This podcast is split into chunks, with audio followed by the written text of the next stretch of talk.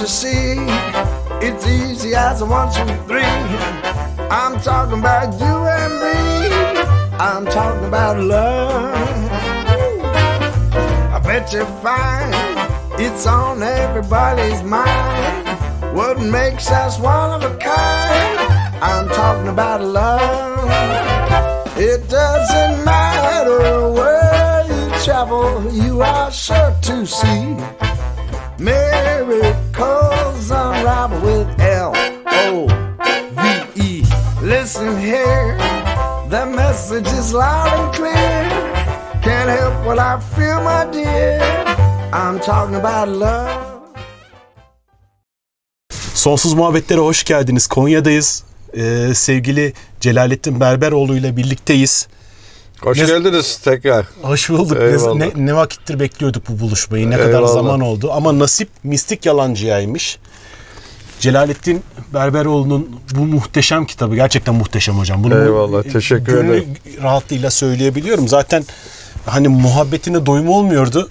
Şimdi e, bunların içinde e, ya ben daha önce de söyledim. Bir tepsi baklava konulmuş önüme gibi. Böyle bir seferde otunu böyle alıyorsun, yiyorsun. Alıyorsun, yiyorsun, hazmediyorsun.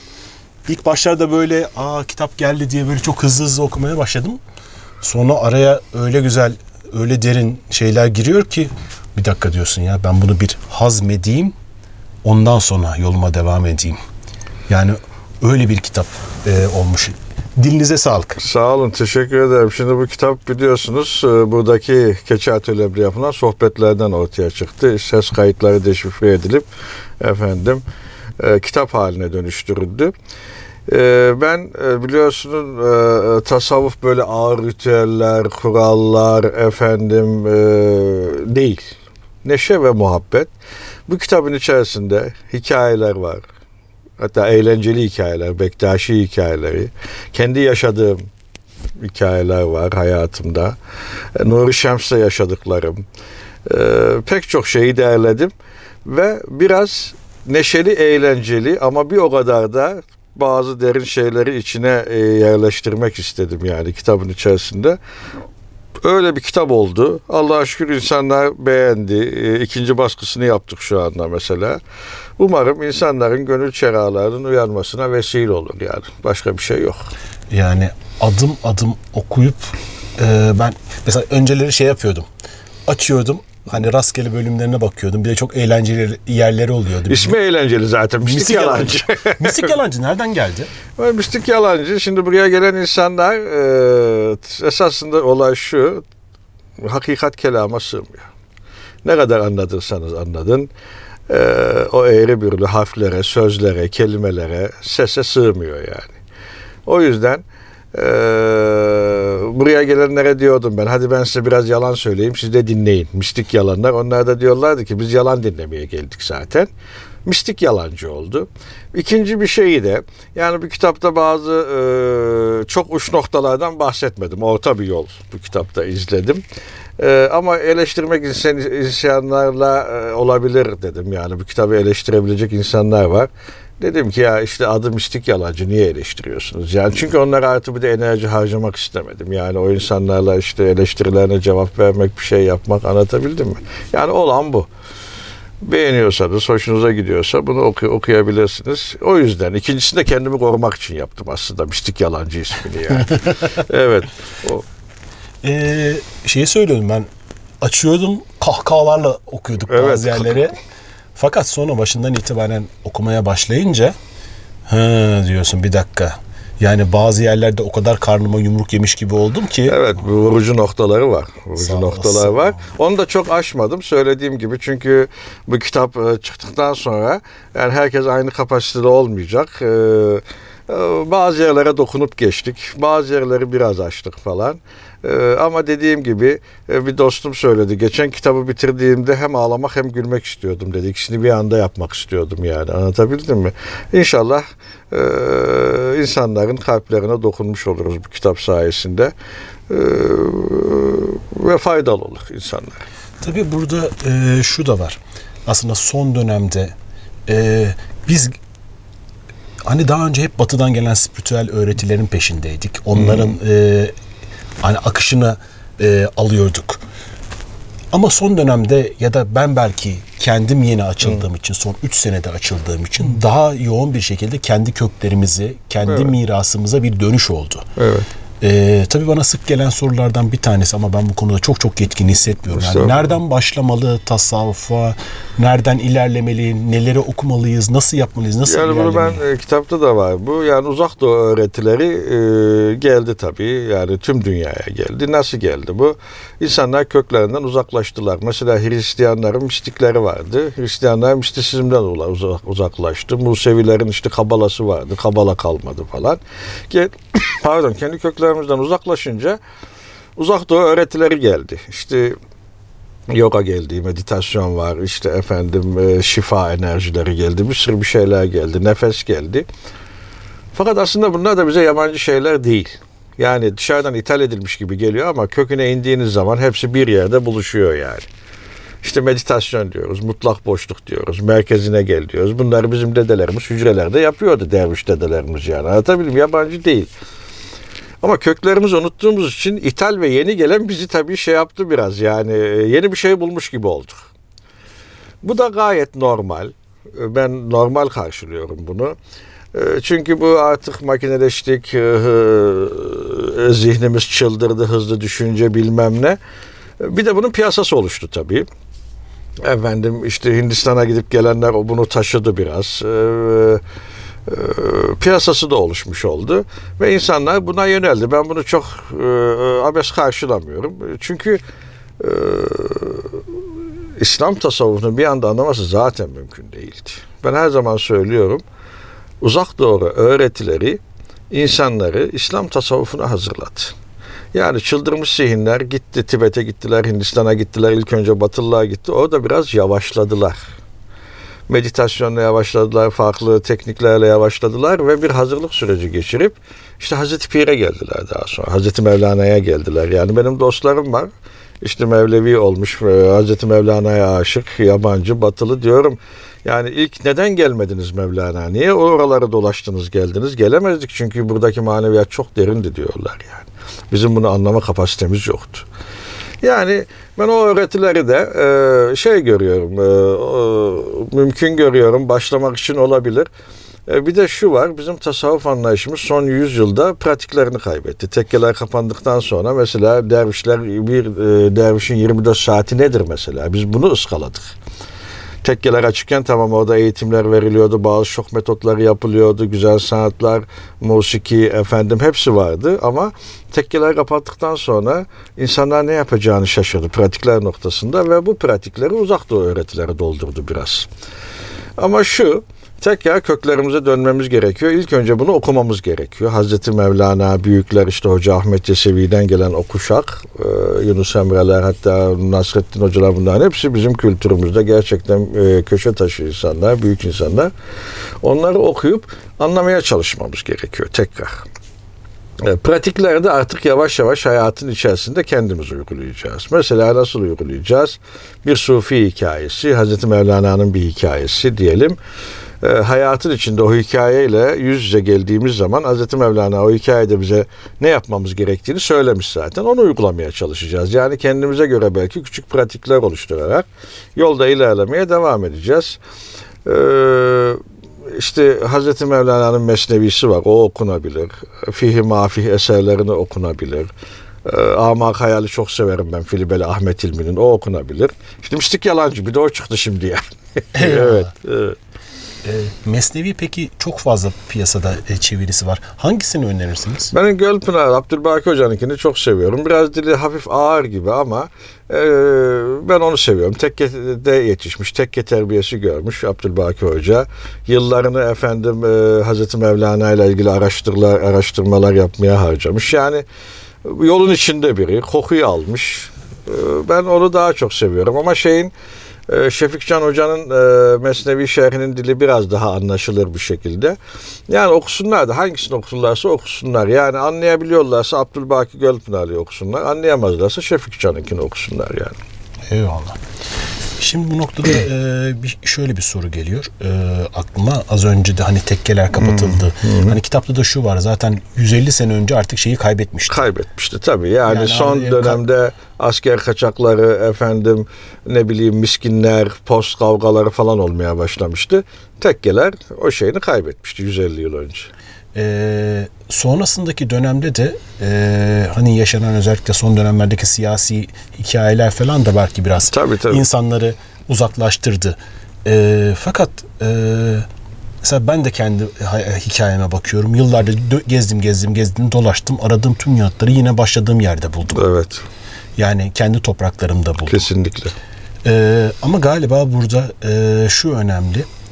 Sadece birilerinin anlatması değil de hal ehli olan e, mürşitler böyle bir ihtiyaç e, galiba var. Çünkü bazıları sadece anlatıyor ama bir de gerçekten hal ehli olanlar var. Fakat orada hep şu yine bana gelen sorulardan çünkü zaman zaman sorular geliyor.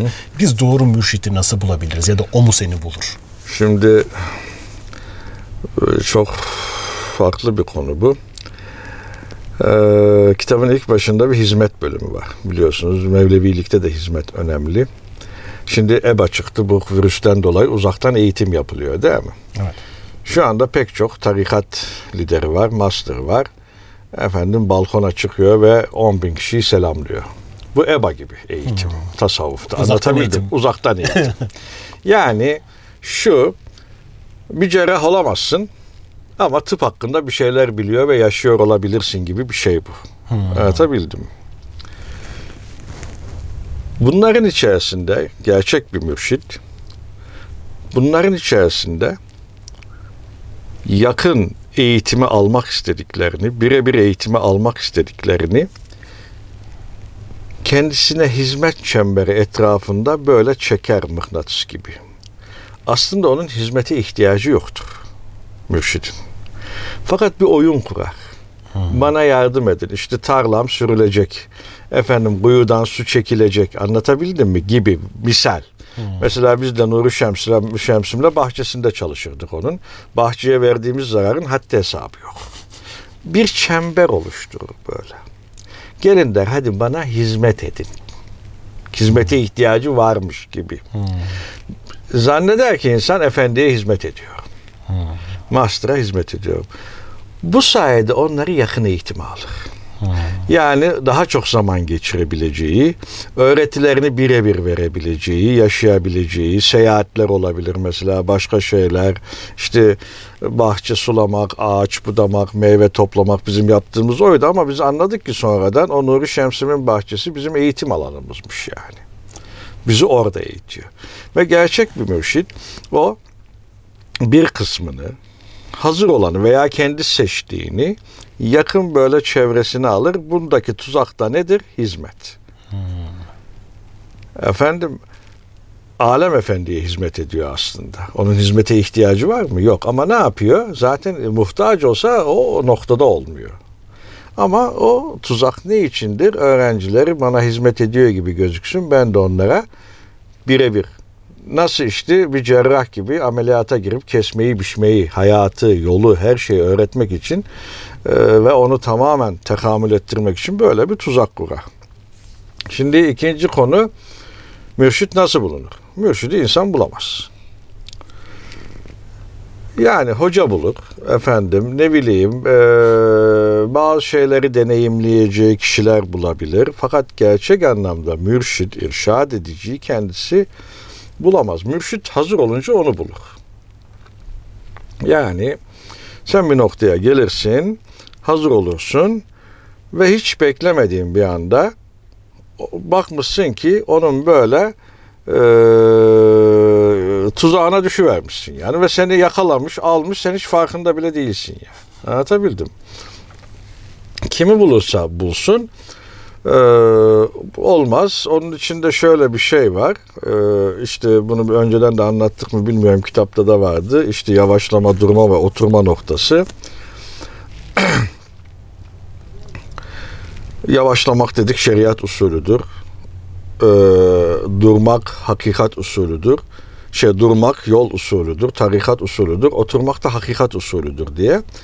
Sen oturduğun zaman yani dinin kurallarını yapıp yolun gereklerini yaptıktan sonra insan oturur, yorulur ve oturur.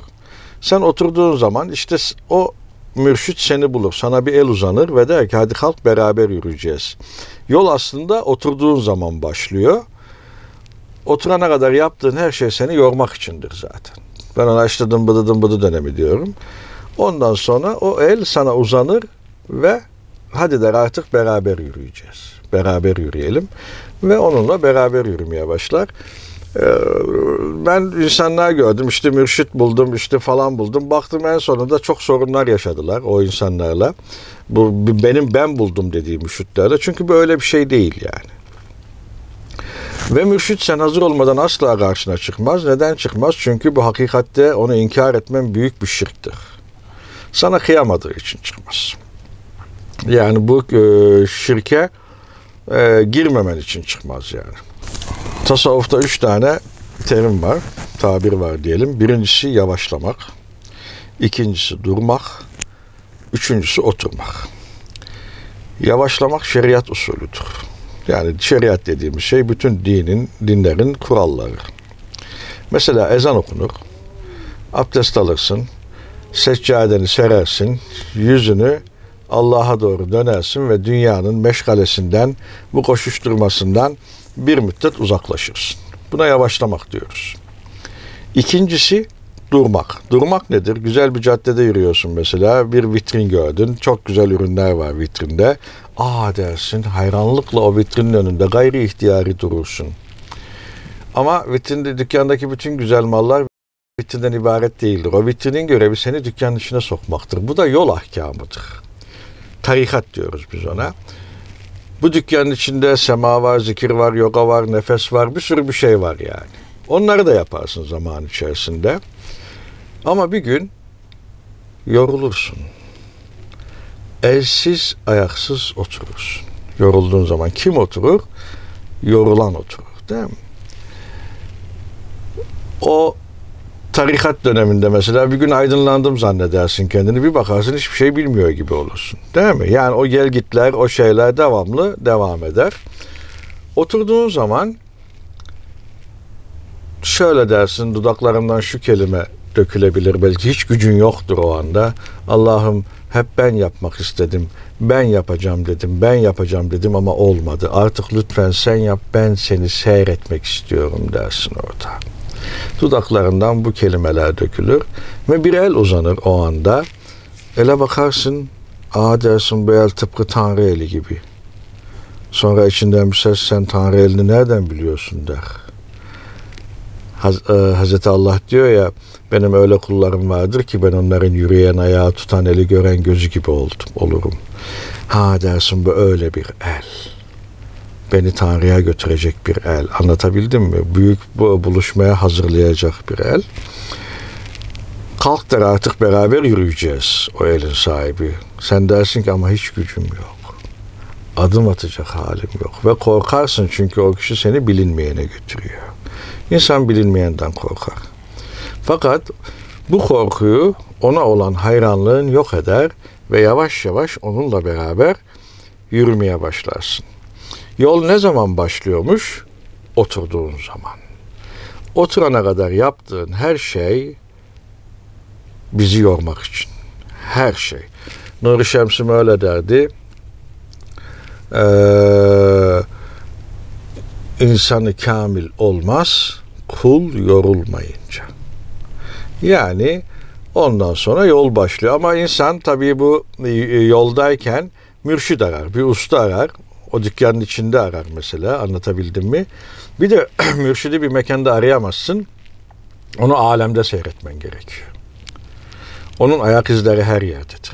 Bir bakarsın Hristiyan elbisesi giyer, bir bakarsın Musevi elbisesi giyer, bir bakarsın adı Victoria olur. O her elbiseyi kullanır.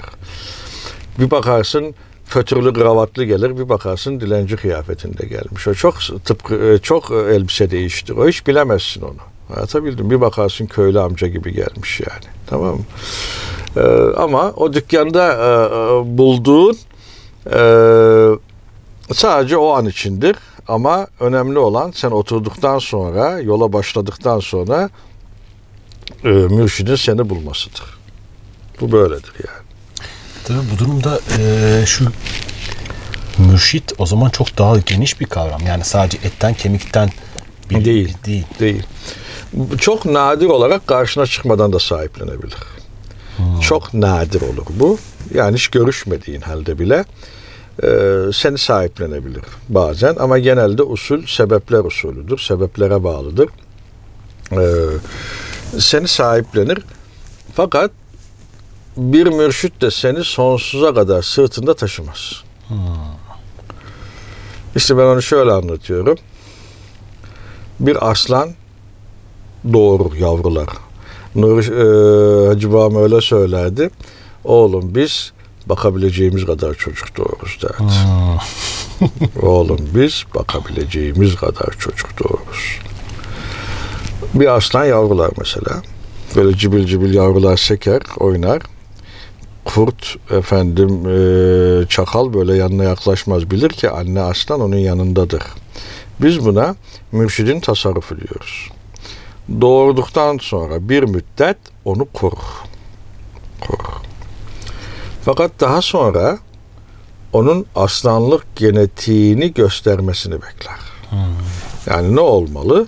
Aslan olmalı artık. Kükremeli, avlanmayı öğrenmeye çalışmalı, değil mi? Ee, ve Hacı Babam yine öyle söylerdi bize. Oğlum siz aslan yavrusunuz. Aslan yavrusu örümcek ağına takılmaz derdi. Şöyle bir pençesini vurdu mu ne yapar? Örümcek ağı duman eder yani. Sonra bekler genetiğini oluşturuyor mu? İnsanın iki tane karakteri olur. Bir tanesi fiziksel karakteri. Bunu hava, su, yediği çevre bilmem ne belirler. Metafizik karakterini ise mürşid oluşturur. Genetiğini, metafizik genetiğini.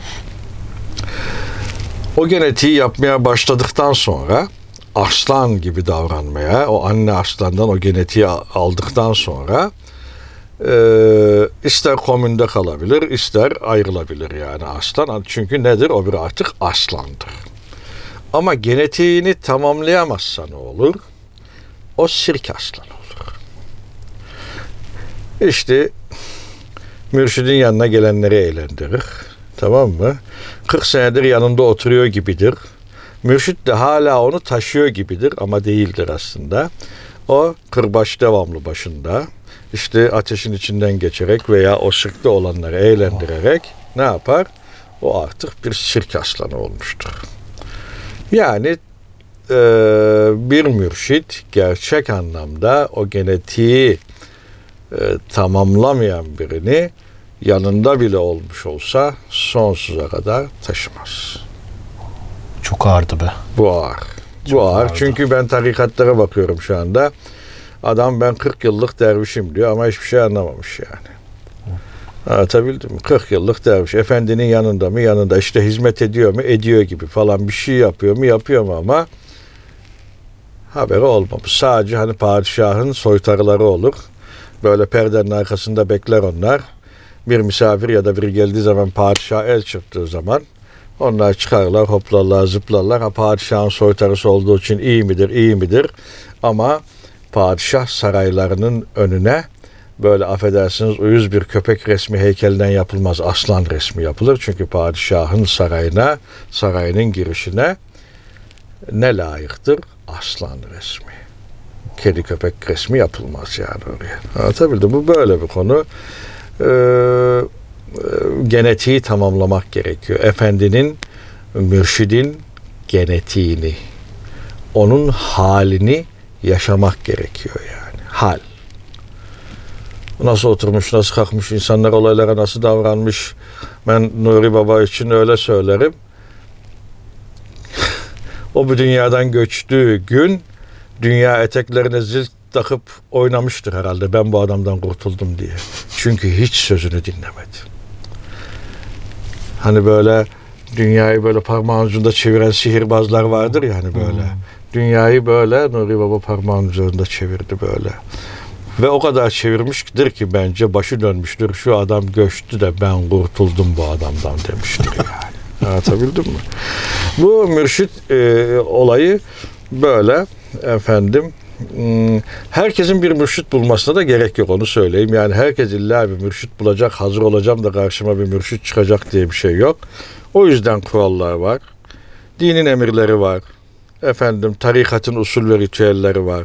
Oralardan gideceksin.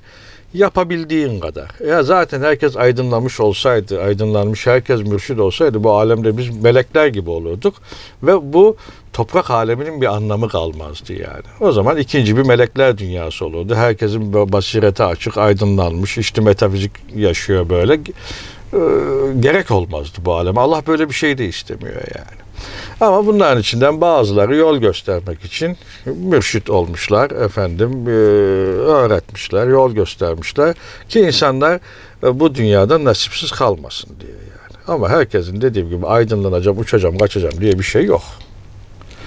Abdestini alacak, namazını kılacak, ne yapacak? Haccına gidecek, dinin kuralları var. Veya tarikat ehlisi efendim tesbihini çekecek, semasını yapacak, işte nefesini yapacak, yogasını bilmem neyse kendine usulüne göre.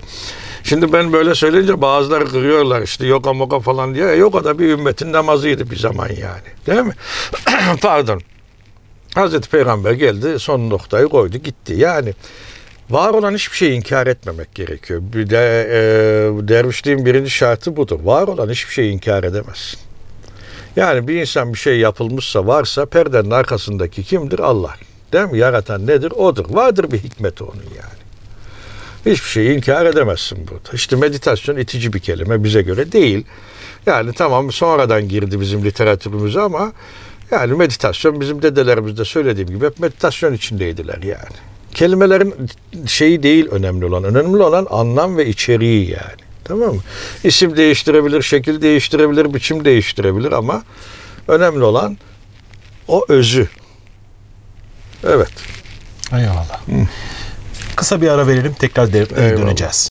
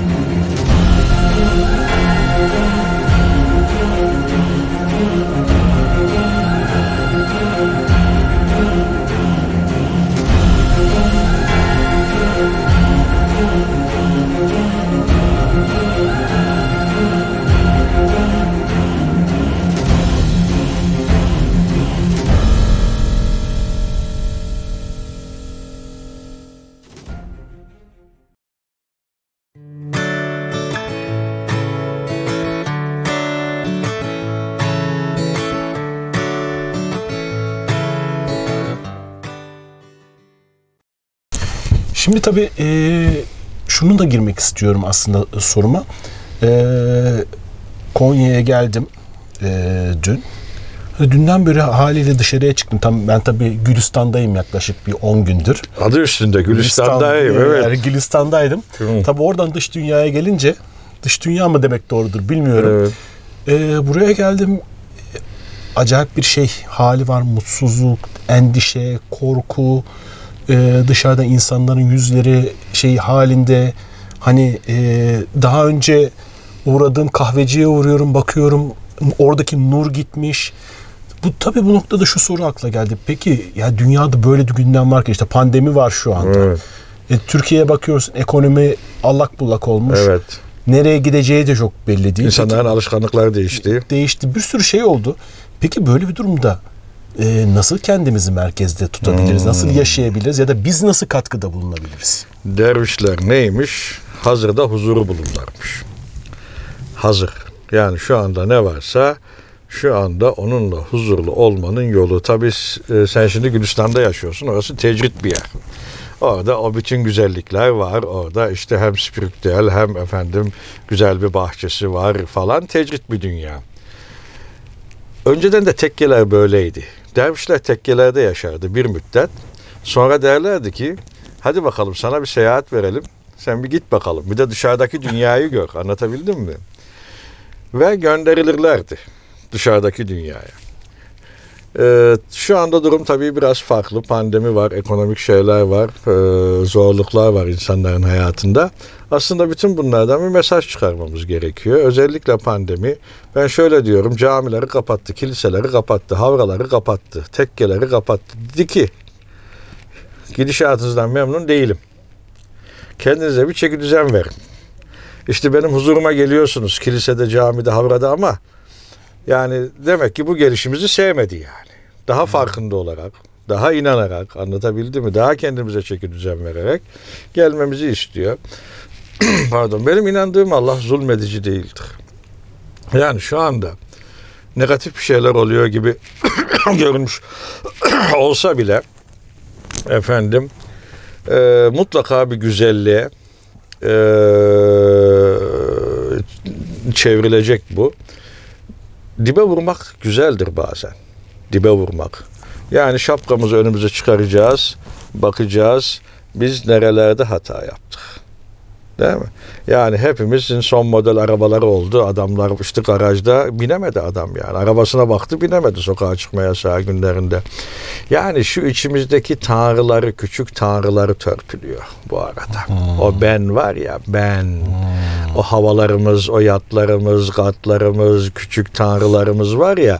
Hem de öyle bir şeyle yapıyor ki dünyada işte bu e, virüsün ağırlığının 1-2 gram olduğunu söylüyorlar. 1-2 gramlık. Yani göze görülmeyecek bir şeyle yapıyor. Ben diyorum ki o 1-2 gramda olmasa kıyamet yani. Perdeyi o 1-2 gram tutuyor. Sebepsiz gösterecek artık yani. Düşünebiliyor musun? Tıpkı İsa'nın babasız doğması gibi olacak yani. O 2 gram tutuyor. Bir Hint atasözü şunu söyler, çok da severim, bayılırım bu atasözüne. Her kötü deneyim içinde bir inci barındırır, sana hediye etmek için der. Şimdi ben de bakıyorum insanlar mutsuz gülmüyor. İşte öğleye kadar şehir böyle çok sakin. böyle e, bazen terk edilmiş Meksika köyü gibi oluyor böyle. Sadece Konya ile ilgili de değil. Diğer şehirlerde öyle. Neden? Çünkü insanların alışkanlıkları değişti ve korkmaya başladı insanlar. Yani yarından korkmaya başladı. Gelecekte ne olacağından korkmaya başladı. Ama ne sevinçler bakidir bu alemde ne hüzünler bakidir. Şimdi doğan çocukların hayalleri var değil mi? Gençlerin hayalleri var. Onların hayallerine devam edecekler. Fakat belli bir kuşak, bizler belki işte sizin kuşak, bir ders çıkarmak zorundayız yani bundan. Bir ders çıkarmamız. Ee, yeniden inanmamız gerekiyor. Allah'a inanmak kolay bir şey değil. Yani kolay bir şey değil Allah'a inanmak. Sadece dille söylemekle olmuyor yani. Anlatabildim mi? Ona yeniden inanmamız gerekiyor. Ve ona yeniden inanır, inanırken yine büyüklerin yardımına ihtiyacımız var. Hazreti Peygamber'in yardımına, onun hayatına, yardımlardaki kastım bu yani. Yaşantısına ihtiyacımız var. Hazreti Mevlana'nın yardımına ihtiyacımız var. Nasıl anlayacağız yani? Değil mi? Nasıl inanacağız ona? Çünkü Mesnevi'de Hazreti Pir göstermiş. İman nerede, aşk nerede, ego nerede, nefis nerede anlatabildim mi? Al diyor, oku diyor bunları bak sana gösteriyorum. Okuduktan sonra da sana yava, e, onu yaşatacak yani. Sırf okumanla kalmayacak. Seni sahiplenecek ondan sonra. Efendim. Yeniden bir dönüş. Yeniden bir kendimize dönüş gerekiyor.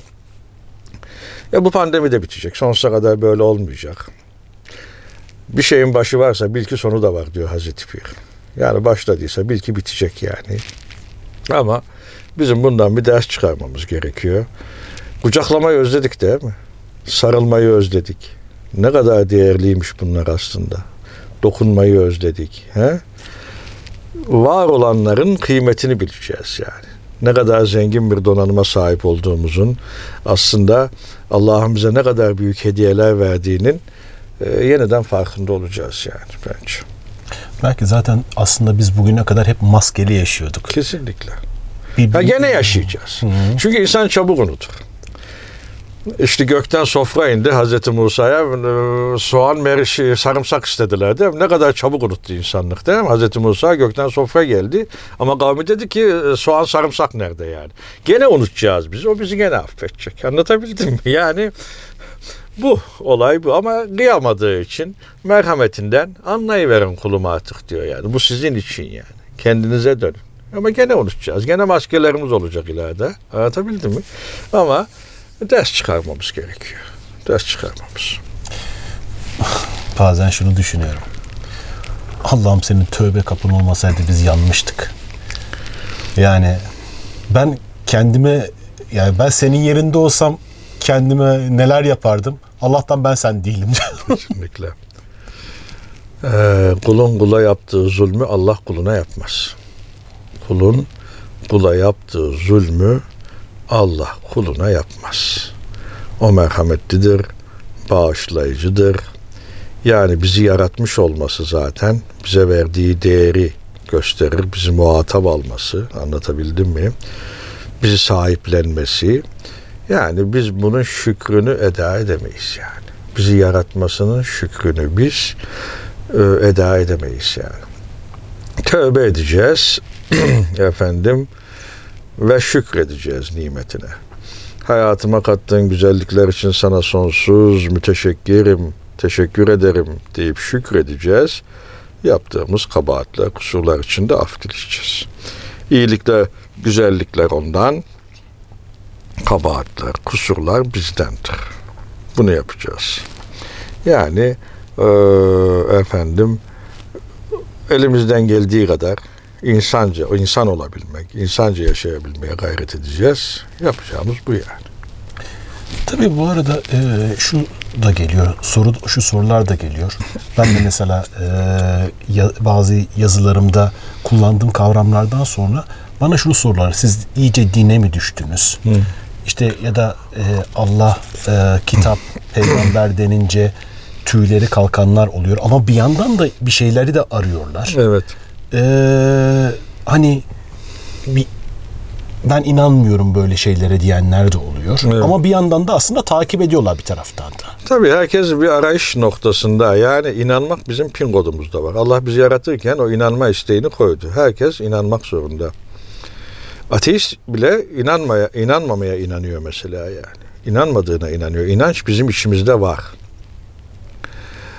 Ee, ama herkes vehminde bir Allah oluşturup düşüncesinde yarattığı ona inanıyor. İşte ben bazen diyorum e, insan dua ediyor. Gönderiyor duayı adrese. Fakat dua geri geliyor. Niye geri geliyor? Gönderdiğiniz adreste sizin yarattığınız Allah bulunamadı. Vehminizin yarattığı Allah tamam mı? Herkesin kafasında bir Allah inancı var. Tabii bu değil. Ee, bir de çok dine düşme olayı şöyle. Bana göre din ve siyaset insan hayatında yeteri kadar olmalı. Çünkü ikisi de böyle biraz farklı bir konu. Hem siyaset hem din.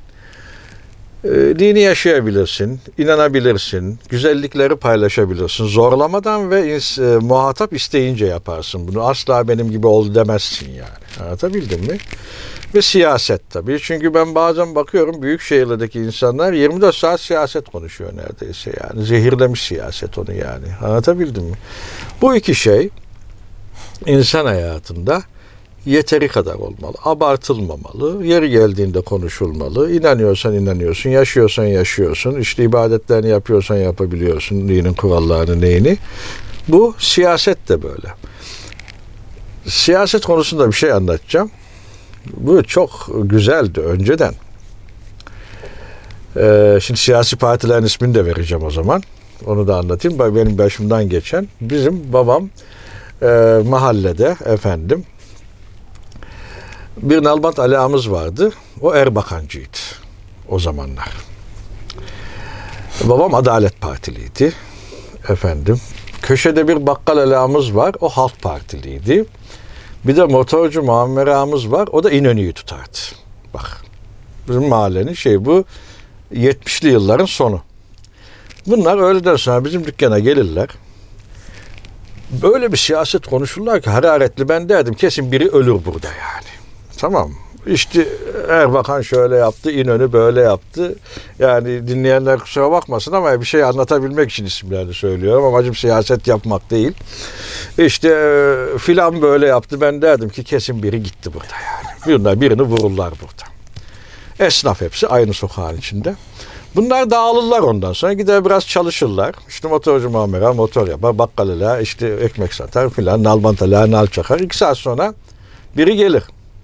Ya motorcu mamerayı iyi kızdırdık ya. Hadi gidelim kahvesini içelim. Bunların hepsi kalkar. Motorcu mamera da 70 yaşında bir adam yaşlı giderler. Ya siz bana iki saat önce böyle, böyle yaptınız.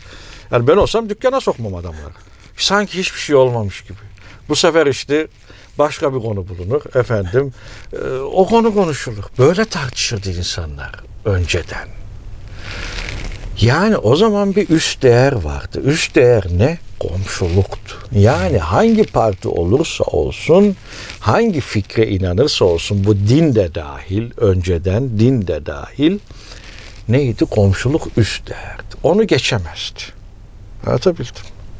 Giderler orada kahvelerini içerler, muhabbetlerini ederler. Ertesi gün yine aynı. Bu sefer de e, bakkal elayı duman ederlerdi. İşte e, Halk Partisi şunu yaptı, bunu işte. Ertesi gün işte birini. Yani buydu. Anlatabildim. Buydu. Bir gün televizyonda bir program izliyorum. Açık oturum İstanbul'daki azınlıklardan bahsediliyor. Ee, bir adam kalktı. Halktan da insanlar var. İşte İstanbul'da Museviler, işte e, Hristiyanlar, Ermeniler azınlıkta falan diyorsunuz ama İstanbul'da dedi artık Müslümanlar da azınlıkta.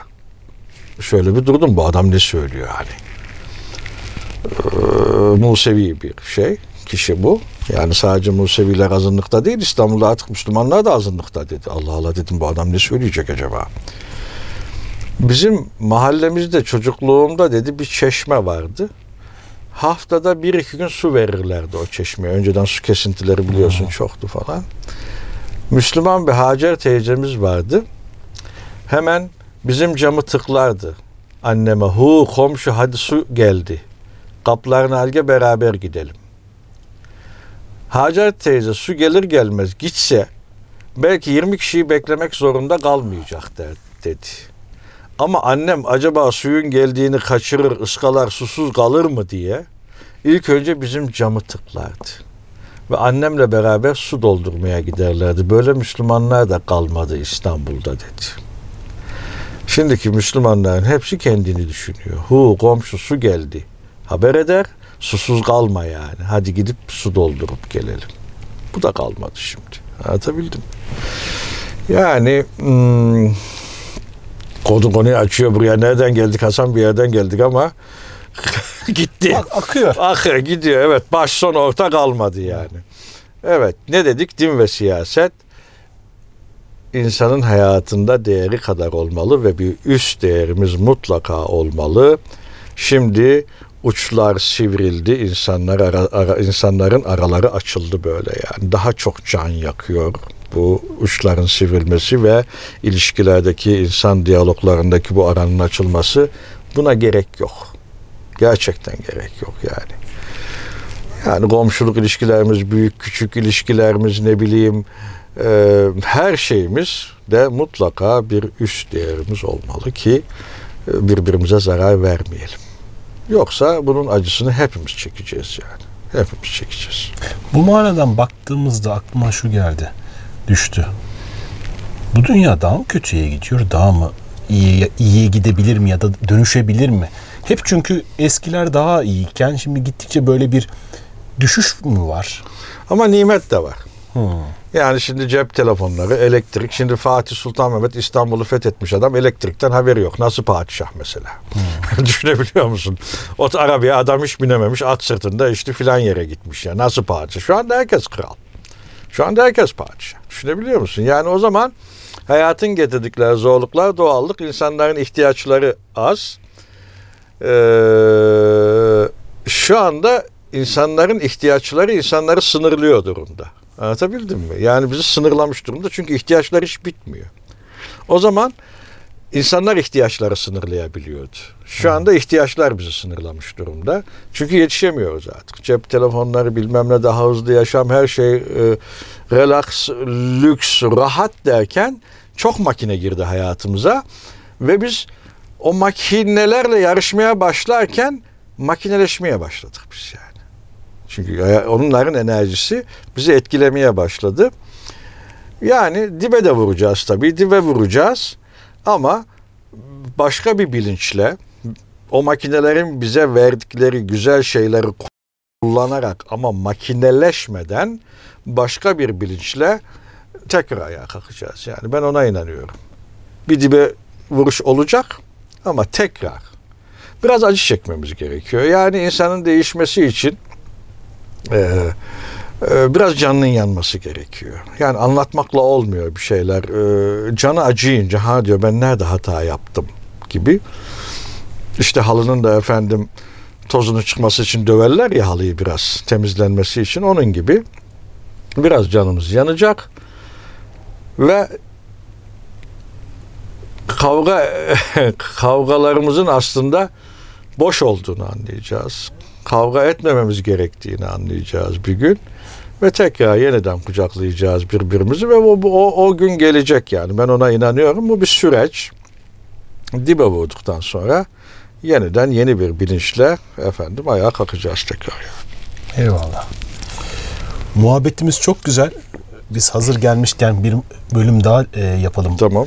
Ee, burada muhabbeti balla keselim Hı. ve bir sonraki bölümde sonsuz muhabbetlerde devam edelim. Çok güzel aktı çünkü. Eyvallah. Yeni bir konuyla e, tekrar bir arada olacağız.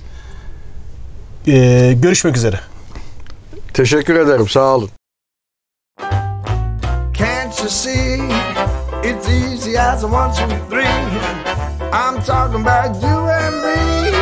I'm talking about love.